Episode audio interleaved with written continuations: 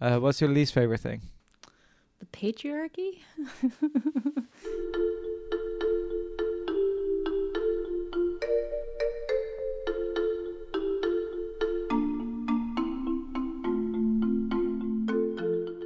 Hello there, and welcome to the Recommendation Game, a bi weekly film podcast where we take turns to recommend a film the other has not seen. We watch them separately and then we Skype to discuss them. Uh, my name is Orla McNelis. I am joined by. My name is Ricardo Deakin. my name. Uh, this week's film, oh, you're listening to Dublin Digital Radio. Uh, this week's film was chosen by Ricardo in what I think is our second Brazilian film. First? No, first Brazilian, second Latin American, I think. No, first, no, third, third, Latin third. American, yeah. Yeah, yeah, because we did we did a Thor recently, um, and it is uh, the Invisible Life of what's her name? Say it again. Eurídice Gusmão. The Invisible Life of Eurídice Gusmão from 2019.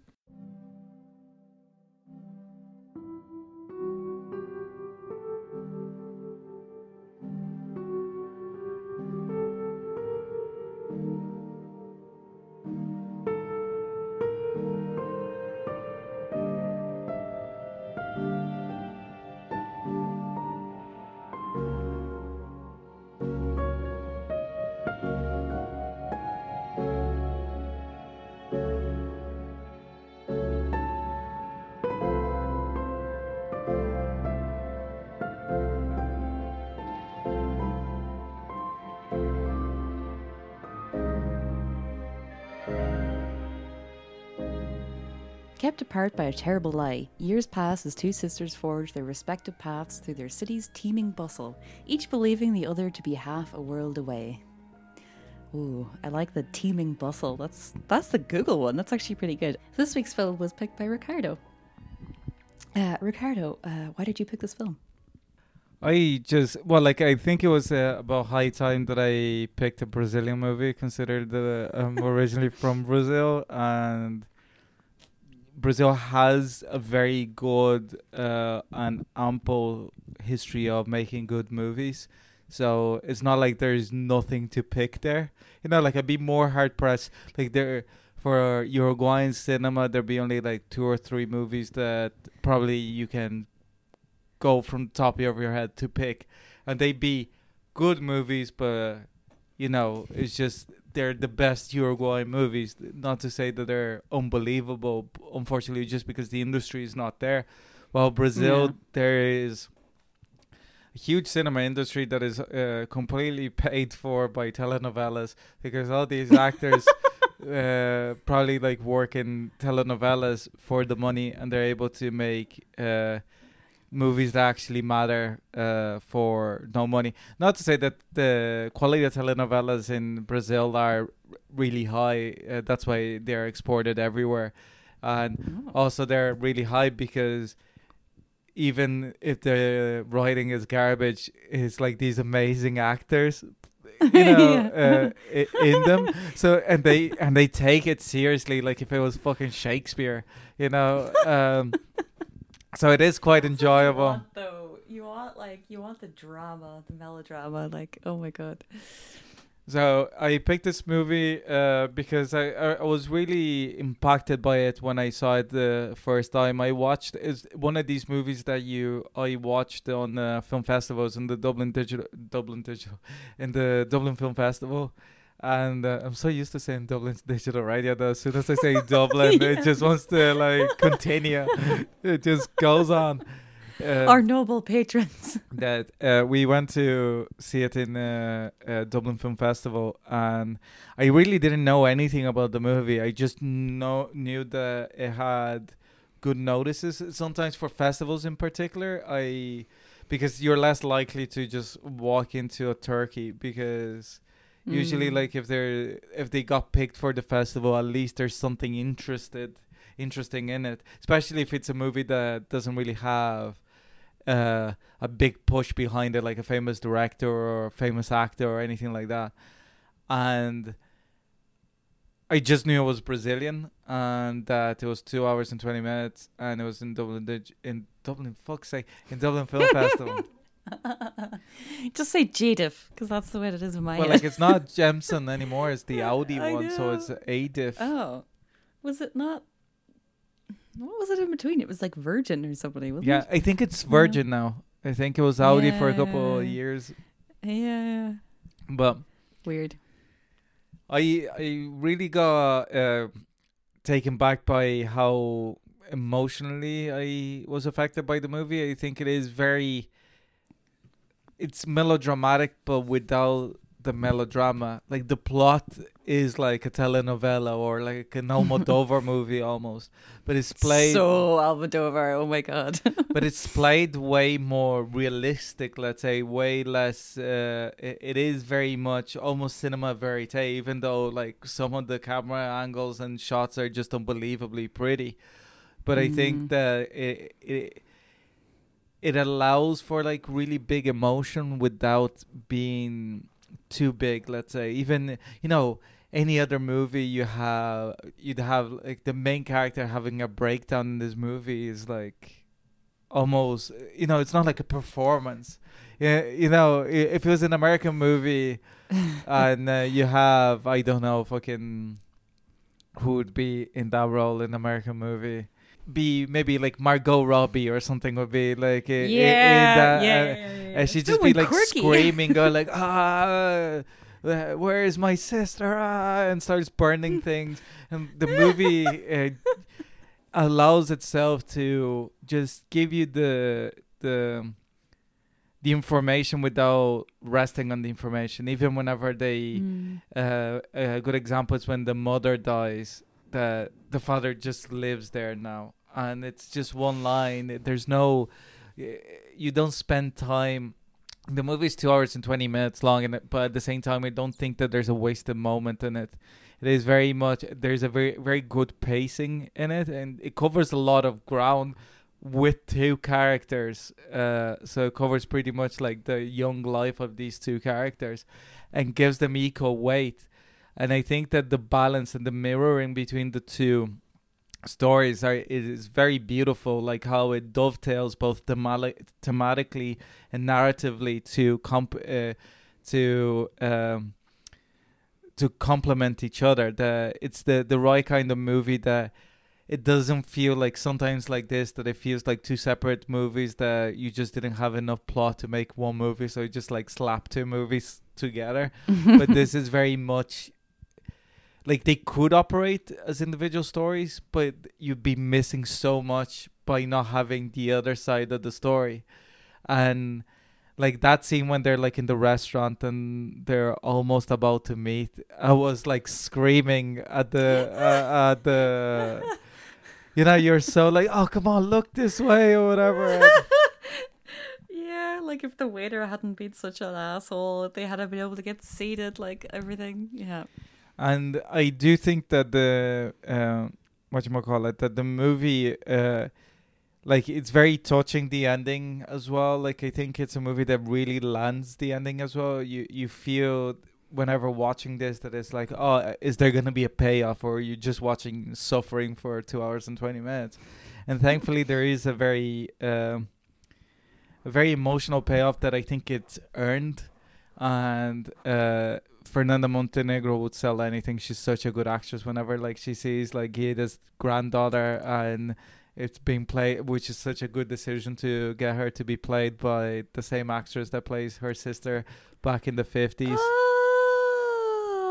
Oh, I didn't even cop that. Oh my god, yeah. But like they style her just right that it's like modern Brazilian woman and stuff. I think that the production design uh, is unbelievable. Like it really feels like it's the 50s but without like you know doing like a madman on it or something that it's like too obvious, you know, like uh, Uh, yeah, it's not very wiggy. Yeah. how I would describe it. and also in fairness, I don't think it'd be too difficult because like fucking Brazil hasn't really changed since the 50s. Like uh, as in there are places that are br- brand new and stuff that obviously like the capital like Brasilia didn't even exist in the 50s like Rio would have been the capital I believe in back then but also it is the weird thing of having like modern cities in such tropical climates that the like everything gets weathered really quickly.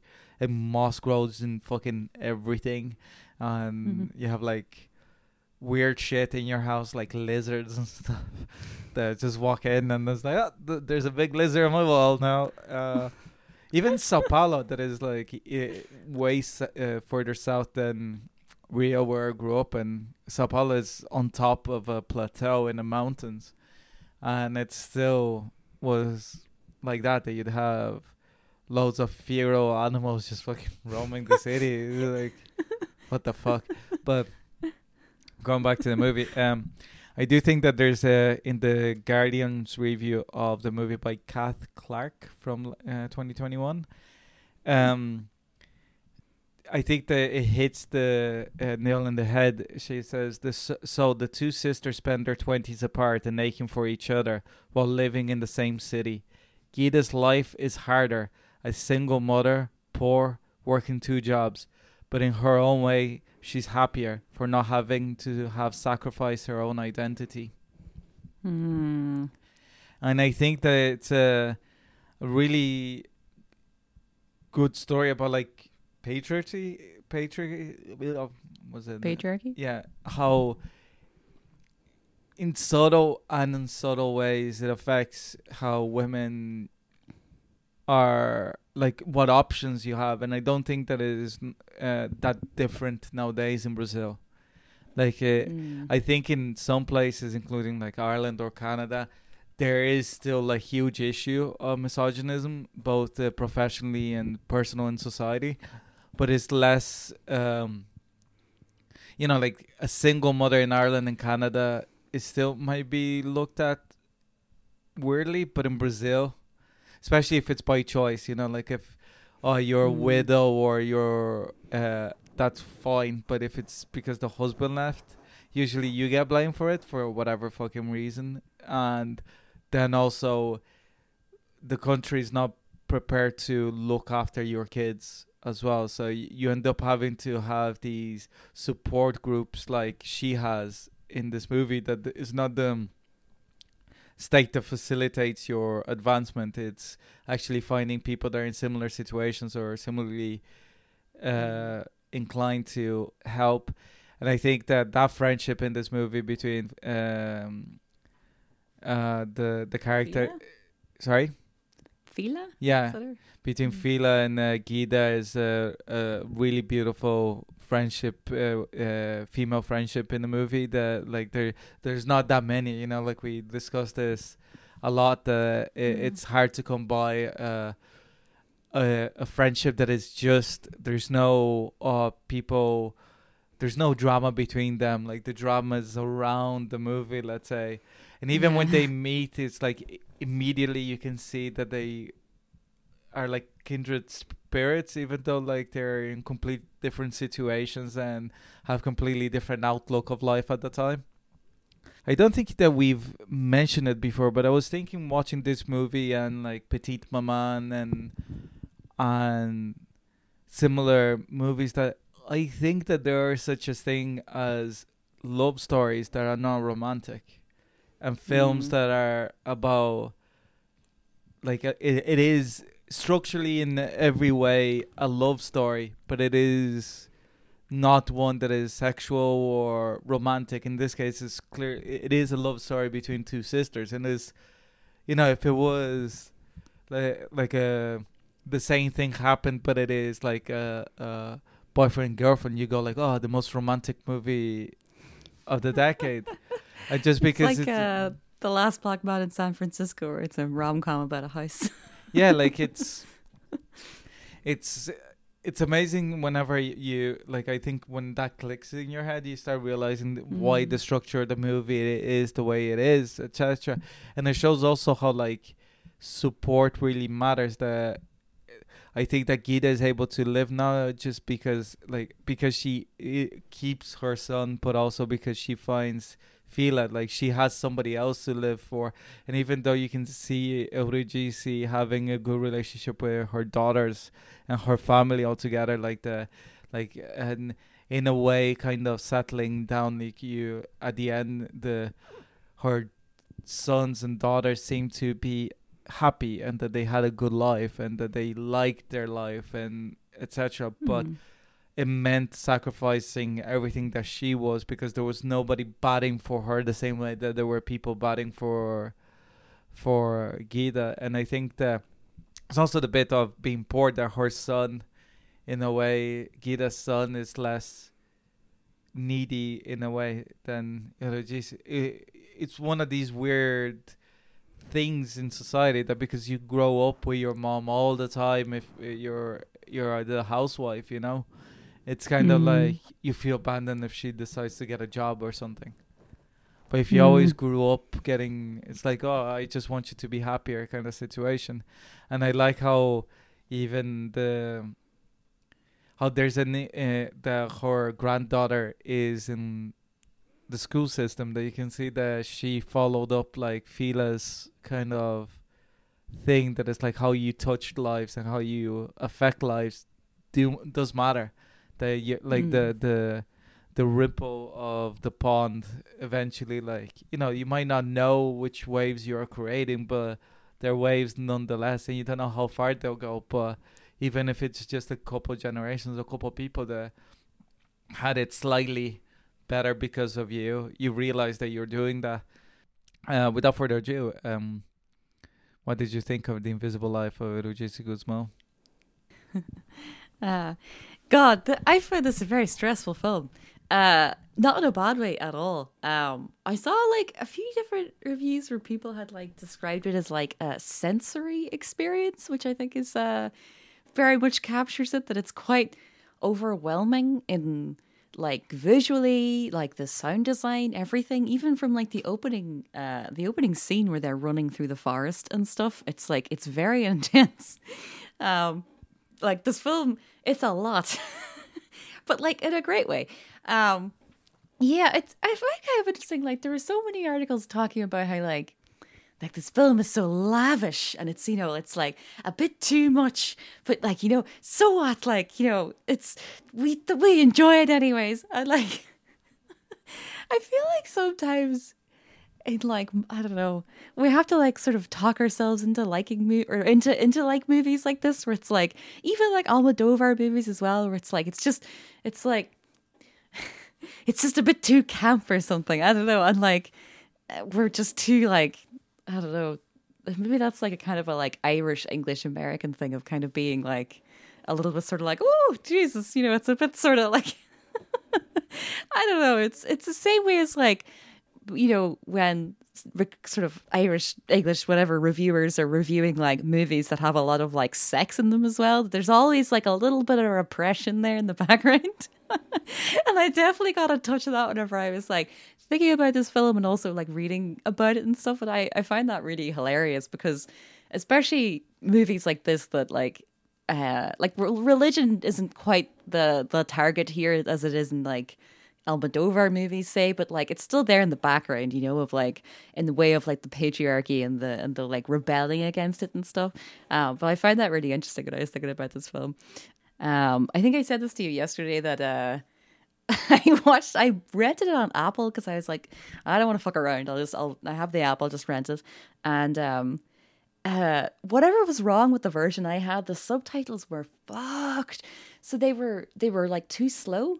So they would come up and they would kind of bunch up on top of each other. So I kept like so you would have them up on screen for a really short amount of time. So the first kind of like twenty minutes into the movie, I had to like keep like refreshing it to try to get it to sort itself out, and then it did. So that was kind of annoying at the start. But um, I think I did sort of struggle a little a little bit for like that first period to kind of get properly immersed in the film. Um, but then I I switched from my computer to the TV outside and I had these headphones on and like that made such a difference because it was so like immersive with the sound and everything. And like God, this is a beautiful movie.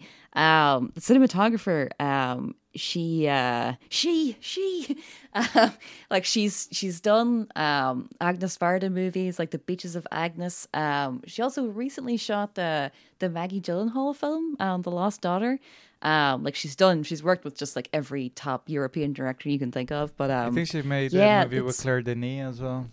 yeah yeah yeah, I yeah. Um we did a claire denis movie didn't we 52 shots of rum. Yeah, we did. God, that's a long time ago now. Um, yeah, God, man, this woman can shoot interiors. Bloody hell. Like, there's so, there were parts of it that were almost like Ozu or something, of like watching through door frames of like, often like really, either really like passionate scenes. Like, there's whenever like, she's like, um, what's her husband called? Uh, Antenor. Ah, yes. we'll get to him. Um, and they're they're like riding on a sofa, but it's like they're kind of blocked by like the piano, I think. But the, the, the filming is so sort of like not dispassionate, but so just like calm, detached. Just like it's oh god, it is such a stunningly pretty movie. Like it really, really is, and like not quite Well, as like it has for- the most beautifully shot hand job scene I've ever seen. yeah, oh my god. God, yeah. It actually it made me think of um in the mood for love at points in its framing as well. Because like when she's uh in the restaurant scene, when she's like washing her hands and kind of like staring at the in the mirror, or whatever, and like she's right at the edge of frame. There's a lot of like sort of people very small at the edge of frame and like that god and the whole thing with like um where she's looking through the fish tank um and i was like oh my god is this going to be like a romeo and juliet type situation where they finally see each other? Like you're sitting there like come on. And it's she sees her father and she's like we're leaving right now. You know what i mean? Like it's it's and she doesn't even think that her sister could be there because in her mind her sister is in vienna. And like it's it's just and like this man is like this fucking immovable block between these women. Like is it's palpable and it's horrifying. Like this is a horrifying movie in a lot of ways. Like it is both um a very it's a very horny movie and also a very like distressing film i would say. And like there's there's nothing that like like freaks me out more in in like movies or television than like a person having to like being forced to carry a baby to term but you know they don't want to.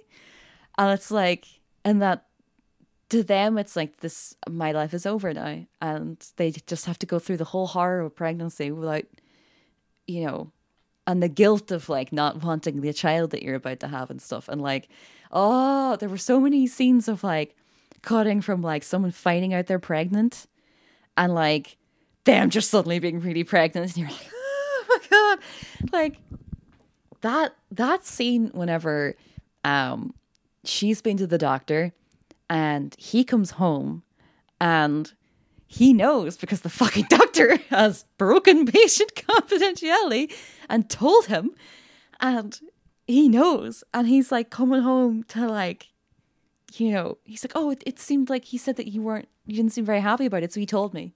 And she's like brushing her teeth like oh my god i find it so stressful and like she's amazing because like they're both amazing they're they're amazing actresses but um she's like uh, she's such a like child in a lot of ways that like you really see it in their wedding when she's like she's like jumping on the bed and stuff and like you Oh, can they feel do all the just poppers, yeah. yeah. I love that. That like he doesn't even ask her if she wants some. He just kind of goes, "Poppers, here you go." He's like, that whole scene is so. It's such a like muddle of like. Does she want this? Does she want to do this? This seems a bit wrong. Okay, why are you? Why are they in the bathroom? Uh, why are in the bath? Uh, it's like, and he like sort of kisses her at the end, and it's like it feels really uncomfortable because it's like it's not like malicious, but it's like he's he's fascinating. I love I find their inter- their relationship really interesting because like he is basically her father, but like when we meet him, he's still kind of like young and you know fresh marriage and all that kind of stuff. Like what you would have imagined her father would have been like, what her her parents were like whenever they were young. So as you see him progress and like it's hilarious is that he looks so much older than her. Like not even in in visuals, just in manner. Like he's such a like man going out to the office or whatever, you know, and she's so like like wild and kind of gangly and and you know and like uncomfortable in these weird domestic situations in like every sense and like it's so it's so interesting because like you can feel her like itching you know of like all she wants is to go and play piano and no one will let her have it. And it's not like it's not like she can't do it either. You know it's not like it's some pipe dream. Like this woman is an amazing pianist you know? And like it's just yeah god i find it i find it so crushing. But then in comparison to Guida like i find it so interesting how each each sister has a woman in their lives or in like i suppose well Guida has one but then obviously the other sister whose name i can't say um uh she has her mother as well but like at some point i think Guida says that her mo- or maybe maybe not. I can't remember who says it. That her mother is just in the shadow of her father. That like she's not able to really exert her own. Yeah, like it's Guida that she says basically that Yeah. her mom has become just like an extension of her father. So there's not Yeah. even a point of trying to get through to her because if her father says Yeah. that Guida is the worst person in the world, doesn't matter what Guida does, her mother would react to her Go the way that it. she's been ordered to. Yeah, so like she's not even really a support for her at all. And then like her friend, what's the neighbor called? Uh, Jazia, The the woman who's like Dazinia, I think. Where she's kind of like, you know, I, I need to have an abortion. I need to have an abortion. And her neighbor's just like, oh, but it's sin. I'm like, Phila would never.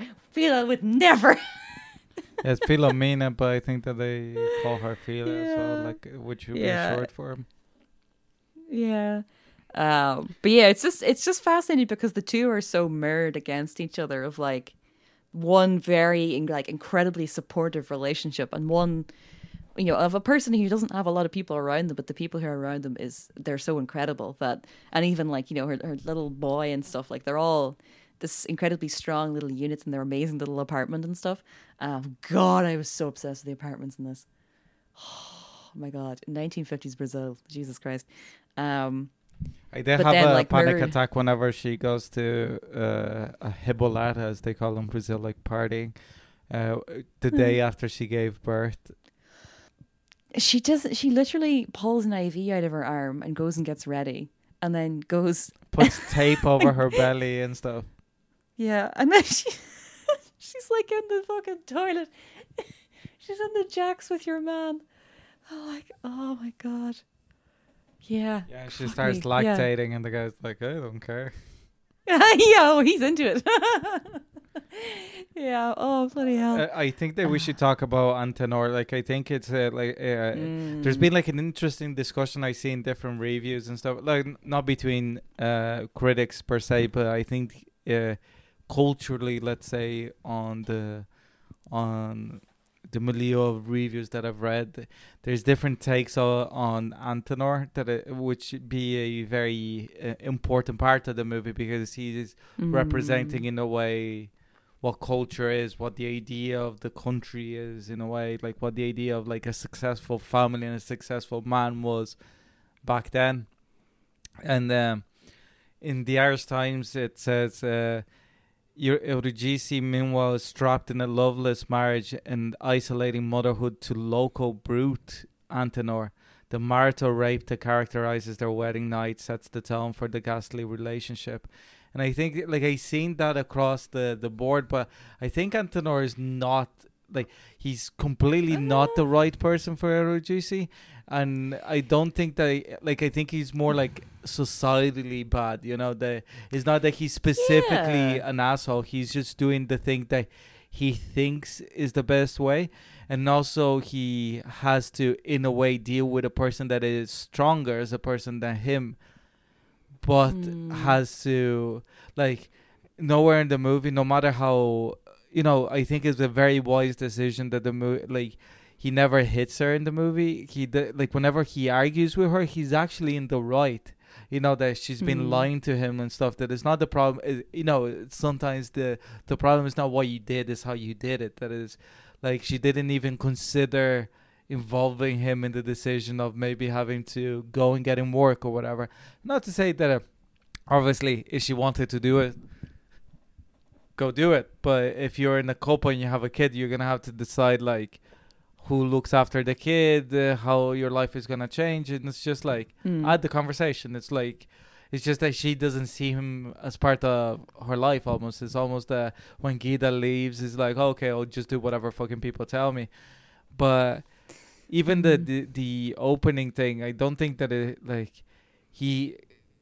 I think is not rape in itself. It is kind of like a, a, a fucked up sex scene because you can tell that Eurídice doesn't want to do it, but he doesn't exactly force himself on her.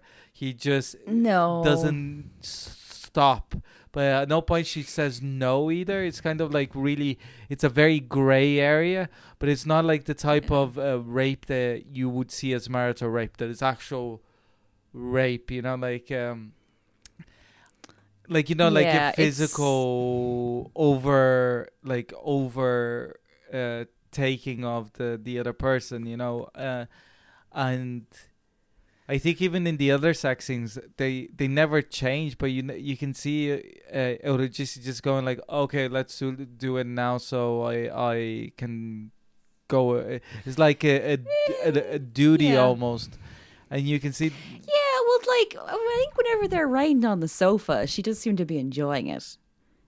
You know, as which is like obviously a you see the progression of their relationship in that sense that like she's not just kind of like you know it's not just like it's our wedding night we have to have sex. It's kind of like you know impromptu and like she's as long as they're not having sex on the piano she's kind of okay with it. You know like it feels very different than like saying that that dude has the funniest sex sounds well, like every man in this movie come like with the most over exaggerated. Uh, It's so funny. I was like, it was really good. I was like, that's a lovely touch. Um, yeah, no, no, the that's interesting. Who reviewed it in the Irish Times? it was Tara Brady. She gave it five stars. Like it's not, she's not criticizing the movie for it. But I think that it is kind of I don't know. I've seen other reviews, not just her. It's just like uh, it's the the review that popped in my head. But there, there's a lot of reviews that refer to him as a brute, and I think clearly even at the end how the movie shows how like the kids thought that they had a good relationship.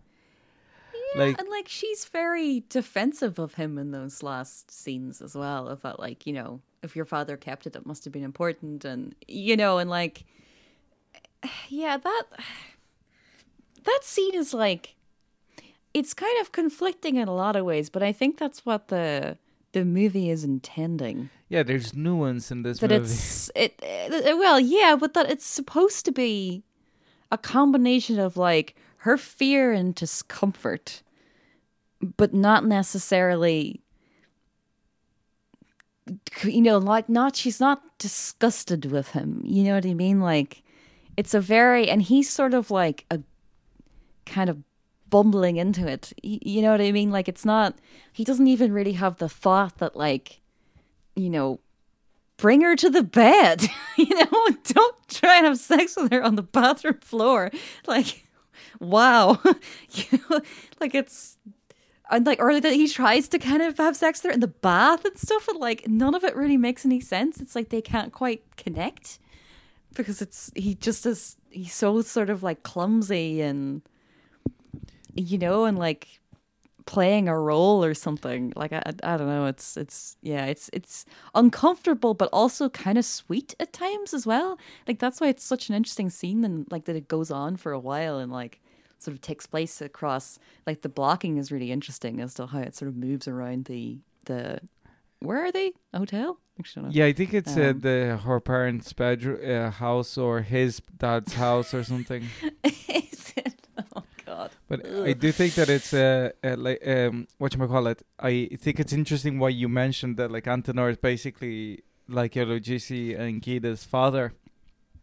And on a rewatch, the the thing that um, popped up to me is the scene whenever they find Guida like the grave because whenever Filomena dies, they Mm. bury her as if she was Guida.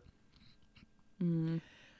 that you can see Antenor disgusted uh, by the father, and the father is such a fucking snake that he says that it was the mother's decision to do it. And then whenever st- people start criticizing the mom, is like, "Don't bring your mother's name into this. She was a saint. what a snake!" But the Antenor is disgusted by what the father did. But then, Mm. whenever it was his turn, when he got the letters, like when the father died, I, he, He got still he- didn't give them to her. exactly. I wrote you 365 letters. like, I did think that. I was like, literally for for their entire lives together, like most of their lives together, realistically, because the the dad must have died like you know relatively soon because he was pretty old. So that dude held on to those letters, didn't get rid of them, held on to them. I was like, what was your goal? But also, like, I do think that it's interesting because dark. uh, I think he would have given the letters if there was a chance that Guida was alive, but because he thinks that Guida is dead. He thinks that there's no change. That giving the letters is not gonna change Mm. anything. It's just gonna make it worse because they were living in the same city and they could have met each other. Because Guida stops writing, like the last letter that she writes is the one after Filomena dies. So it, Yeah. it it does make sense in a way. Like it's um, it's not just out of sheer malice to try to keep her apart from her sister the same way that what the father did. her dad, yeah, yeah. But also, it's very interesting that the dad kept those letters as well, because it's in a way he never was able to let go of Guida. There was like this thing that Yeah. is probably he thought that maybe one day he'd uh, he'd uh, there'll be a way for her to Do something. Yeah, yeah.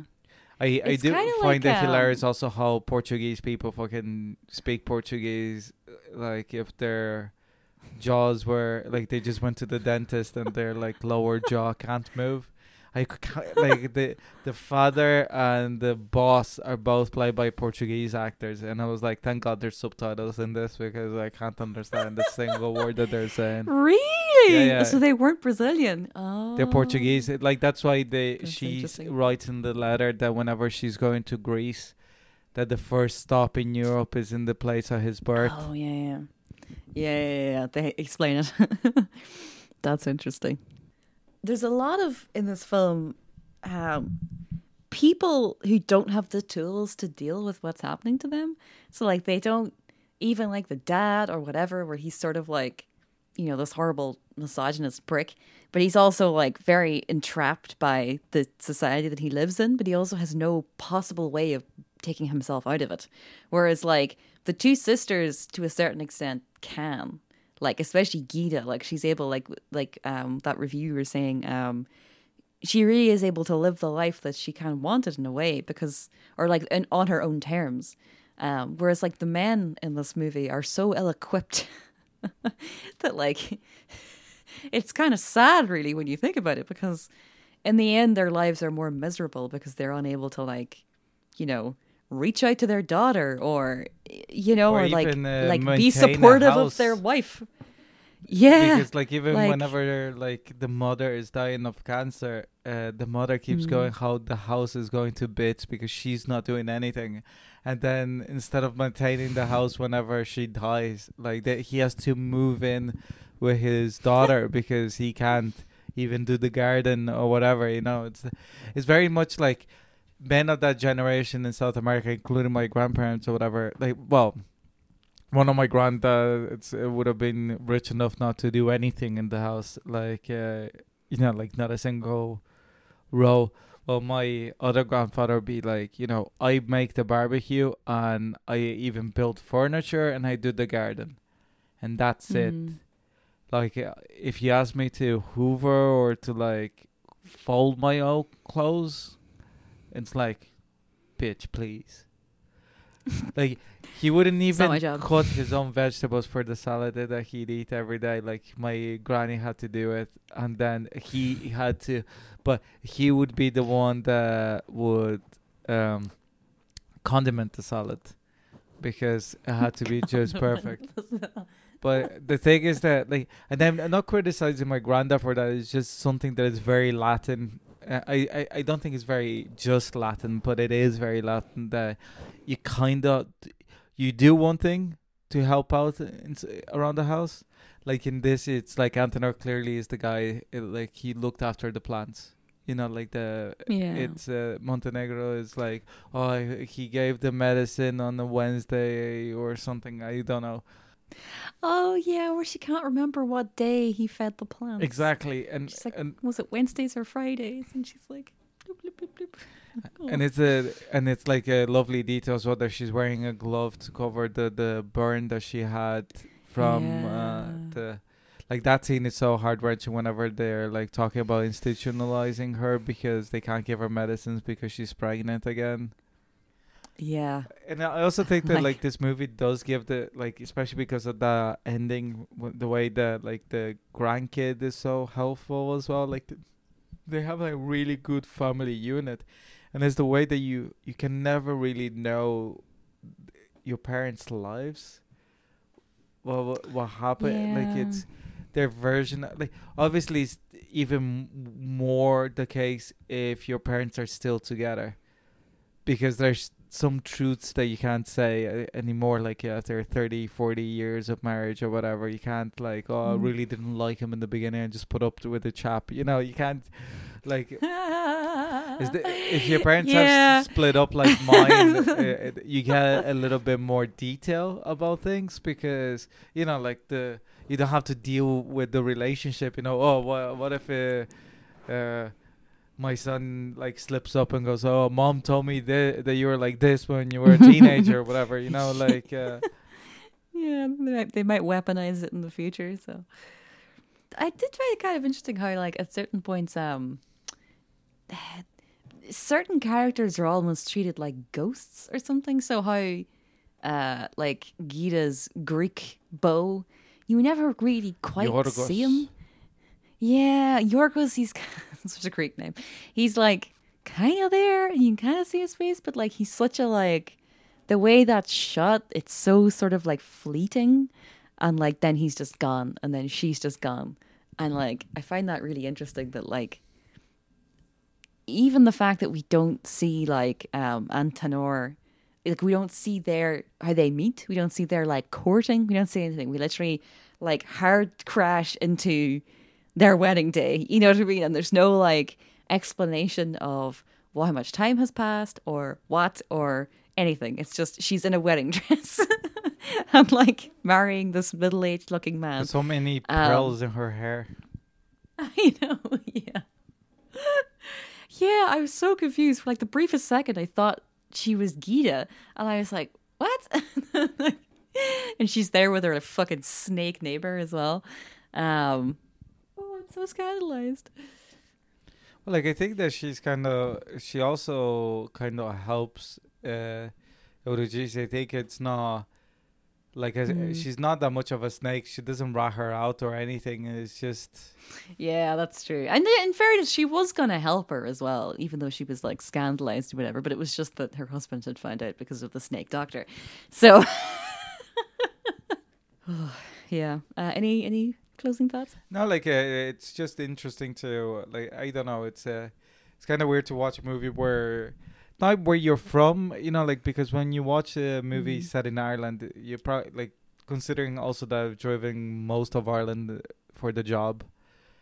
The you see anything in Ireland and it's like, oh yeah, uh, I've been there. Oh, that's interesting. You know, like I remember watching that movie Savage a few years ago in the cinema, Oh my god, yeah. And had the- the- so bad. but it also had like this weird geography issues that like uh, they'll be uh, walking from Temple Bar and then they're suddenly like in going past Whelan's and then they're like by the George and then they're like in College Green. Uh, uh, what the fuck? Where is he going?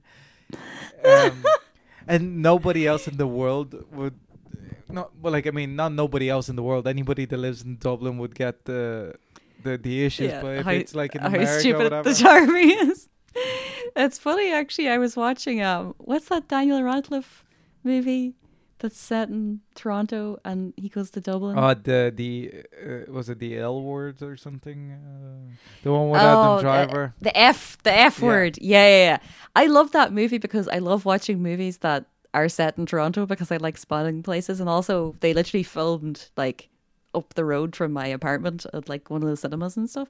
Um, so I love like like you know seeing the geography that doesn't make sense in the Toronto side of things, but they also go to Dublin, so I also get to see Dublin and see how they fuck up that geography. So like there's a whole montage where she's like they're going to his house, but it's like it's the same thing where it's like oh they seem to be on Westmoreland Street going to the north side. Oh all of a sudden they're at College Green. Oh, all of a sudden Oh, they like, crossed the Liffey like six times in that trip. Yeah, yeah, well. Uh, yeah, yeah, yeah.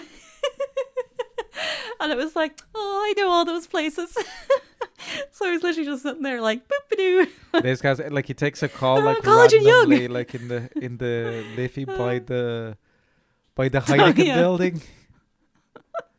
And it's meant to be like Yeah, just fucking- outside his like high powered office that he pops out from and it's like man it's like so so do you have any favorite things?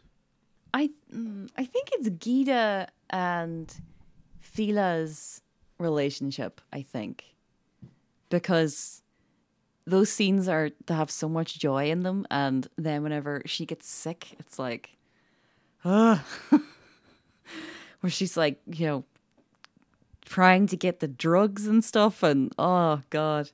Also, I do love that Guida's like a welder or something as well, where she like gets into her like uh her like overalls and stuff. Um but yeah, I just Oh the like, Christmas have, flower. like- oh, the Christmas flower. We're like you like Christmas flower, Christmas flower. So she like takes over to like turn it on and stuff and yeah, um it's it's so beautiful because like the way she describes her and stuff and how because she looks after everyone's kids, everyone's able to like you know work and stuff and like she's a sort of like elder within the community and stuff and yeah it's just it's really it's really beautiful i love their dynamic i love a lady that just doesn't give a fuck like uh what was your favorite thing I think it's uh, the how the movie is put together. Um, like it's not like we were talking about like art direction and stuff. I think that it's uh, like a combination of art direction and cinematography. There are some incredible shots that stay in my mind. There's one shot that it's like the city skyline of Rio, and uh, it's just showing the lights at dusk and somebody moves Mm. like silhouetted around uh the in front of the lens and it's just so pretty but i think that it does help across the board that they set the movie in rio rather than sao paulo or any other cities in brazil because it's so vertical. Uh, because of all the the mountains around it. So like you have this uh ability of having you know people going downstairs and going up hills and you know mm. there's a lot of shots from above looking down. Even where their apartment is it's like interesting kind of like uh, ramp towards the apartment from the staircase and they have the the staircase coming up the whenever they're bringing the piano it's like oh jesus before stair climbers existed. Oh god. So stressful. Jesus christ. You see some melodrama sometimes and i think that the when it comes to melodrama i think the uh, one of the reasons that i always kind of struggle with almodovar uh, even though i do like his movies but I usually kind of in the middle i, I don't love the way that some people do. But i don't think that they're Mm. uh, bad movies in any shape or form. Is that it is not as artificial as a douglas sirk movie. Mm. but it is not completely realistic let's say. So like there uh, at all points i'm like people are acting here and then sometimes it really works like in the scene whenever we're watching the uh, that movie with Banderas that he's a director that he has the the monologue oh uh love and um no. Uh, I was to say Love and Mercy. That's not the name of it. Oh God, what's it called? Something and something. Yeah, uh, but like in that movie, he uh, there are moments that really works, and and that that is one of the most uh, low down realistic films of Almodovar. But in general, like this movie, it's melodramatic in plot, but in performances, very everybody's so real. You never like I never thought, oh, you're sitting down watching a play, you know, especially since it's based on a Mm. novel, structurally and thematically. I think sometimes when movies are based, Pain and Glory. Yes, that's the one. that sometimes uh, uh, not pain and gain, not to be confused with pain and gain. oh, jeez. that I think that a lot of movies that are like okay is there a lot of movies that are based in uh, novels sometimes they have this extra depth because the filmmakers are not able to cover everything that the novel covers but the the fingerprints the same way as uh, uh, Faraday, the scientist, would say that you know that somebody was walking in a beach because you just are able to see the, their footsteps. So you can Mm. y- you can know that somebody was there and feel their presence because their footsteps was were there. Hi- His argument was like about spotting black holes in stars. Is that just because you can't see it doesn't mean that there's no evidence around it. But I think that similarly when somebody adapts the screenplay to a book there's a lot of things that get cut out but there's a backstory there that there are reasons for it and adds a, a depth to a story that sometimes when people write screenplays the screenplay makes complete sense but because there's not like 200 pages worth of backstory that you're omitting. It's just like most of the story is what's being shown.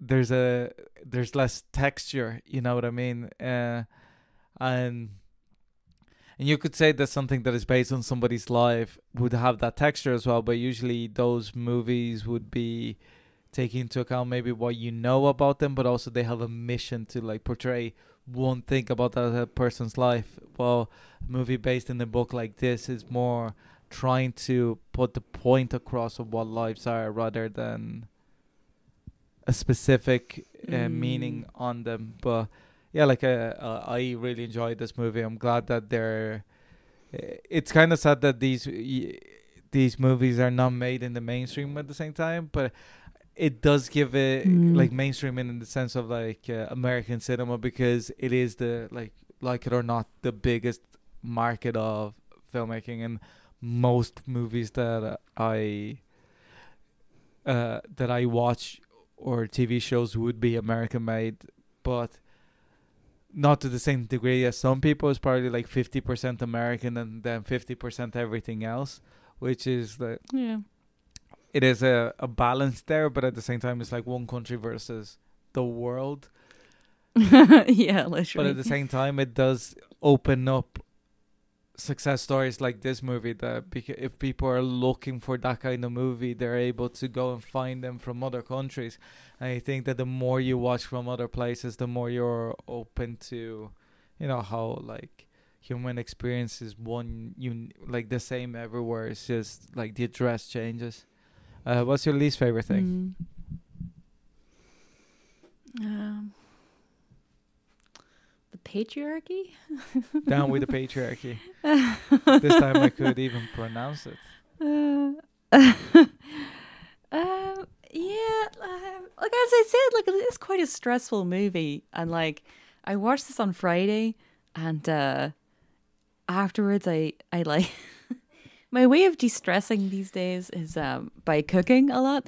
So often after very very long days at work where I'm like running around like a lunatic, um. I'll like, go home and like cook a big mad dinner, and that's what I did after making this movie. So I guess that's not really a bad thing. But um, I made a big, I made a delicious pasta sauce, um, and I made garlic bread and roast potatoes. Um, but yeah, it it kind of unnerved me at times. This film, I think, um, and yeah, that that unsettled me a little, I guess. But at the same time, it's good to be unsettled. So Yeah, no, no bad things. Oh, really favorite thing. The fucking font in the title. I like the font. It was fun. It kind of reminded me of um, uh, Zama. Yeah. Oh, Someone else. Yeah, it's a very, it's a very like Latin American thing actually, because Azor had like very jazzy font as well. It's always like font graphic, but like in a very jazzy color. yeah, like well, like that was a bit of a joke, but um, I do think that the I'll defend that font to my death. I think that the yeah, like I don't know. I think that maybe the dad is the only one that has, has no redempting qualities. Um, in the movie, that everybody Yeah. has a Good point, point of view, and everybody has like a reason to do the things that they do.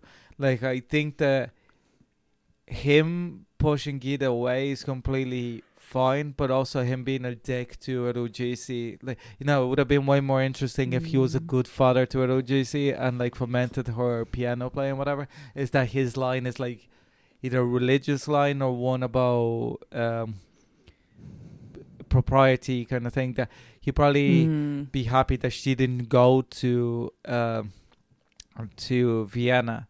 That it's fine, like the compromise of going to a institute in Brazil to learn to play the piano. That's okay, and also it's like he could see it as a hobby. That is not about the end Mhm. game. Is like not like even though she might say openly that I, oh if I do this I could get jobs as a pianist but they could be just oh oh yes the, darling yes that'd be great wouldn't it that you got a job as a pianist Mhm. darling you know being really patronizing towards her but at the same time allowing it to happen and for Antenor to be the one trying to stop her I think it's the only thing that it really would change I don't know where exactly because obviously that would have an effect on the overall flow and other things in the movie but I think that he has no redeeming qualities because he's a bad husband, a bad parent to both of them, a bad grandfather. Like uh, he Yeah. he doesn't even he's not particularly good businessman either. Like there's nothing in a movie that He's everybody kind of just shit. exactly. And like when he's like aggressively descaling that fish. I thought that was so funny. Like whenever Guida appears and he's just like scrape, scrape, scrape, scrape. like, oh, I love their house so much. Yeah, like uh, So pretty. I think that that just about wraps it up. uh, yes, uh, great pick. Thank you. Um, very much enjoyed it. Um, even though Apple committed a lot of sins against me this week, and that was just another one. Uh, that's fucking subtitles. So annoying. Um, but yeah. Uh, so if they want to go back and watch our other very small collection of uh, Latin American films, Ricardo, where can they find You find can find us on Facebook, The Recommendation Game, at The Rec Game on Twitter. The Recommendation Game at gmail.com is our email. Uh, the, we're on every second Monday on 11 to 12 on Dublin Digital Radio. And we're on Spotify and all your podcaster of choice. And uh, you can see or listen to our back episodes on the uh, Dublin Digital Radio Mixcloud as well. And if you want to support independent radio, please uh, support the Patreon page for Dublin Digital Radio. So, Orla, what's Hell next yes. week's pick? Uh, we are watching Flee uh, from 2021. Narrowly missed out on the Oscar. Uh, yeah, wonderful movie. Very excited. Kia ora. I was Ricardo Deakin. I was Orla McNelis. Until next week. Or the week after. Whenever. See you, bye! Bye.